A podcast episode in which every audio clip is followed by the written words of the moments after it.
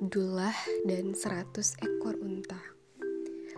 Abdullah adalah ayahanda Nabi Muhammad Sallallahu Alaihi Wasallam. Hampir sama dengan Nabi Ismail yang pernah dikorbankan Nabi Ibrahim. Abdullah pun pernah nyaris dikorbankan oleh ayahnya Abdul Muthalib. Bedanya, Nabi Ismail diganti dengan seekor domba, sedangkan Abdullah diganti dengan 100 ekor unta.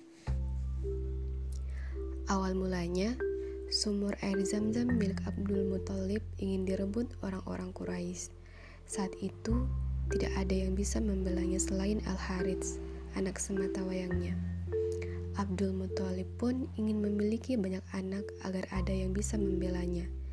Dia segera bernazar, jika Allah memberinya 10 anak laki-laki yang tumbuh hingga dewasa, dia akan mengorbankan salah satu anaknya di depan Ka'bah doa Abdul Muthalib terkabul. Allah benar-benar memberinya 10 anak laki-laki. Setelah semua anaknya tumbuh besar, Abdul Muthalib menjalankan nazarnya. Dia menulis nama-nama anaknya di batang panah dan mulai mengundinya. Nama yang keluar adalah nama anak yang akan dikorbankan.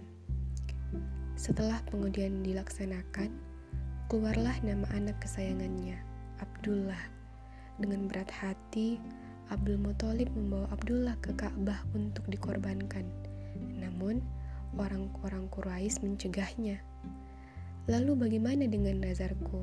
Tanya Abdul Muthalib. Seorang bijak memberinya saran untuk mengundi nama Abdullah dengan nama unta. Jika nama Abdullah keluar, dia harus mengorbankan 10 ekor unta. Abdul Muthalib pun setuju. Pengundian kembali dilaksanakan. Batang panah yang berisi nama Abdullah dan unta pun diundi.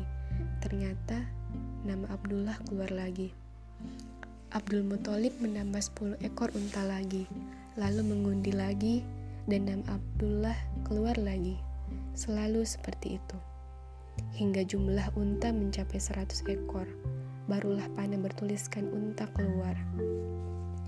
Abdul Muthalib mengorbankan 100 ekor unta dan membagi-bagikan dagingnya kepada seluruh penduduk Mekah. Abdullah pun tidak jadi dikorbankan.